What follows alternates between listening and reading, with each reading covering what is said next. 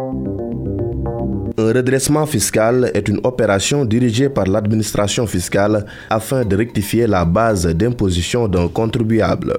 Elle vise à corriger toute insuffisance, inexactitude, omission ou dissimulation dans les éléments déclarés. Ces redressements ne peuvent-ils pas compromettre la survie des unités économiques? Voyons cela avec Dr Abdoulaye Nying. Monsieur Kassé, le système fiscal sénégalais est un système déclaratif. Cela veut dire que les les contribuables des déclarations sont teintés d'une présomption de véracité. Mais cette présomption, elle est simple, elle n'est pas irréfragable. Cela veut dire que tout ce que le contribuable déclare, l'administration est obligée de recevoir sa déclaration.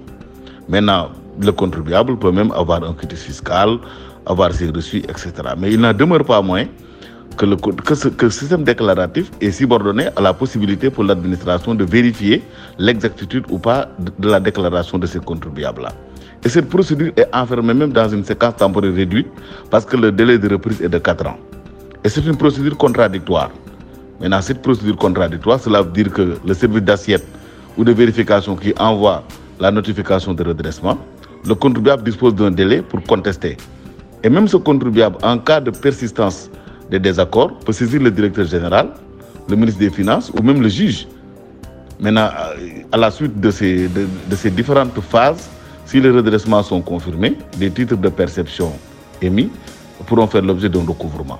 Maintenant, le recouvrement même de ces titres de perception, l'administration a aménagé un dispositif d'assouplissement pour, effectivement sauvegarder la survie de ces unités économiques. C'est pourquoi même les contribuables peuvent euh, faire un acompte et disposer d'un plan de moratoire et, et même en cas de, de difficultés persistantes, solliciter une remise gracieuse.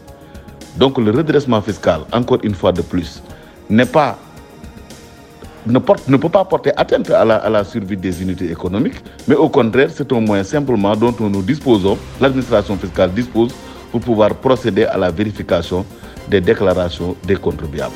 Docteur Abdoulaye merci. Je rappelle que vous êtes inspecteur principal des impôts et des domaines, chef de bureau de la stratégie et de la modernisation à la direction générale des impôts et des domaines. E-business, c'est fini pour aujourd'hui. Merci à vous également, mesdames et messieurs, de l'avoir suivi.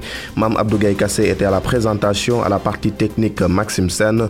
Nous vous donnons rendez-vous demain à la même heure dans Dakar Direct.